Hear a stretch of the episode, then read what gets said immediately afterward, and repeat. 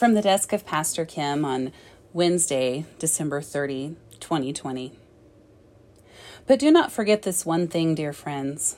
With the Lord, a day is like a thousand years, and a thousand years are like a day. The Lord is not slow in keeping his promise, as some understand slowness. Instead, he is patient with you, not wanting anyone to perish, but everyone to come to repentance. Second Peter three, eight to thirteen. Here we are, standing very close to the beginning of the new year.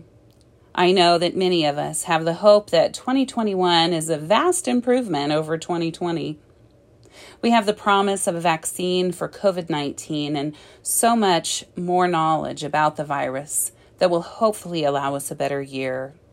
May it be so.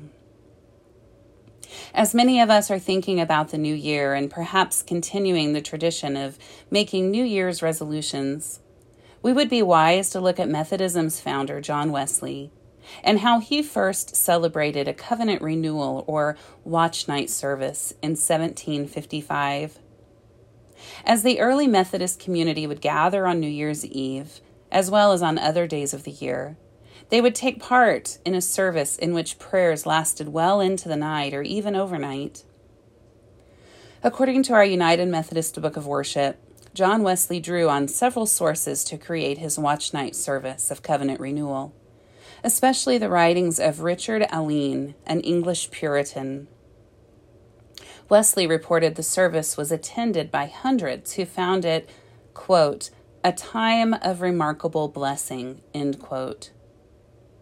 I'd like to leave you with a suggestion for your own home watch night service prayer below.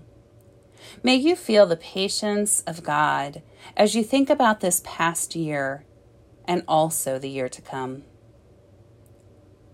I'd encourage you to light a candle as you prepare to pray.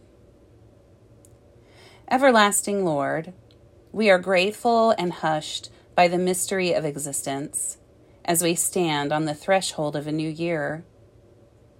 We marvel in your love and gracious purpose woven into the fabric of our days.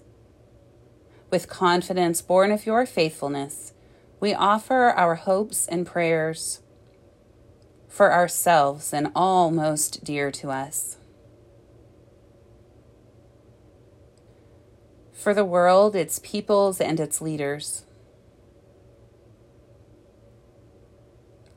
For the mission and faithfulness of the church, here and everywhere. Take some moments of silence, or perhaps even journal. And as you finish your time, let us pray together. I am no longer my own, but thine. Put me to what thou wilt. Rank me with whom thou wilt. Put me to doing. Put me to suffering. Let me be employed by thee, or laid aside for thee. Exalted for thee, or brought low for thee. Let me be full, let me be empty. Let me have all things, let me have nothing. I freely and heartily yield all things to thy pleasure and disposal.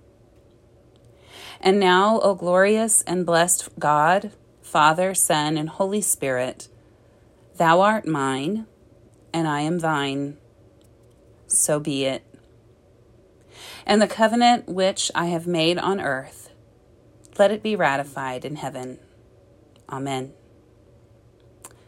That's a covenant prayer in the Wesleyan tradition from the United Methodist Hymnal, number six hundred seven. I hope you have a happy new year.